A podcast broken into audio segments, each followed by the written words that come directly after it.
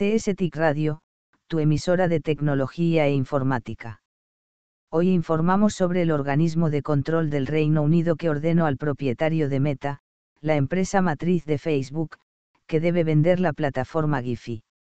La Autoridad de Competencia y Mercados, también llamado por sus siglas en inglés, CMA, dijo que había descubierto que la adquisición de Giphy el año pasado reduciría la competencia entre las plataformas de redes sociales y la publicidad gráfica. Meta dijo que no está de acuerdo con la decisión y que está considerando una apelación. El regulador concluyó que la adquisición de Giphy por parte de Meta reduciría la competencia entre las plataformas de redes sociales. Agregó que el acuerdo ya eliminó a Giphy como un potencial retador en el mercado de anuncios gráficos. Un panel descubrió que Facebook podría aumentar su ya significativo poder de mercado en relación con otras plataformas de redes sociales al negar o limitar el acceso de otras plataformas a los GIF de Giphy. Esto, a su vez, enviaría más tráfico a los sitios propiedad de Facebook, WhatsApp e Instagram, que ya representan el 73% del tiempo que los usuarios pasan en las redes sociales en el Reino Unido, concluyó el panel. Meta también podría cambiar los términos de acceso a los GIF de Giphy, dijo la CMA. Por ejemplo, podría requerir que empresas como TikTok, Twitter y Snapchat proporcionen más datos de usuario para acceder a los GIF de Giphy.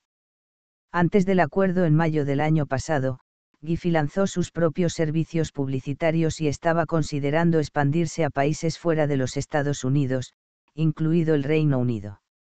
Los servicios publicitarios de Giphy permitieron a empresas como Dunkin promover sus marcas a través de imágenes visuales y GIF.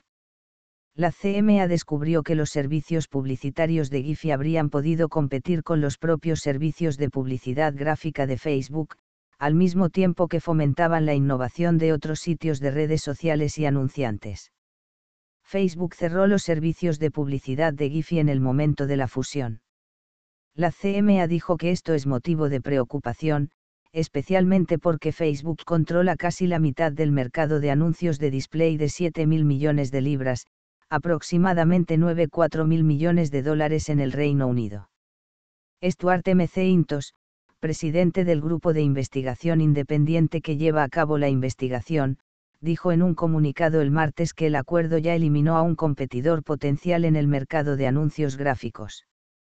Al exigir que Facebook venda Giphy, estamos protegiendo a millones de usuarios de redes sociales y promoviendo la competencia y la innovación en la publicidad digital. No está claro cuánto tiempo tendrá Meta para vender Giphy.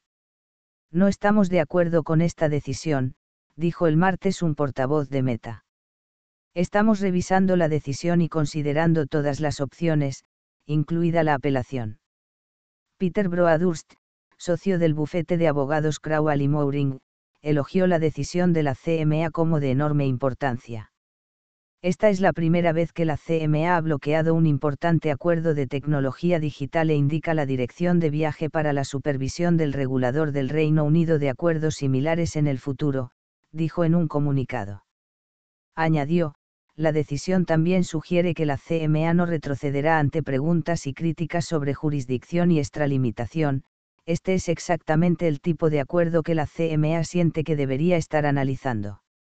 En agosto, la CMA dijo que había descubierto provisionalmente que la compra de Giphy por parte de Meta, todavía llamada Facebook en ese momento, dañaría la competencia entre las plataformas de redes sociales y eliminaría a un competidor potencial en el mercado de anuncios gráficos.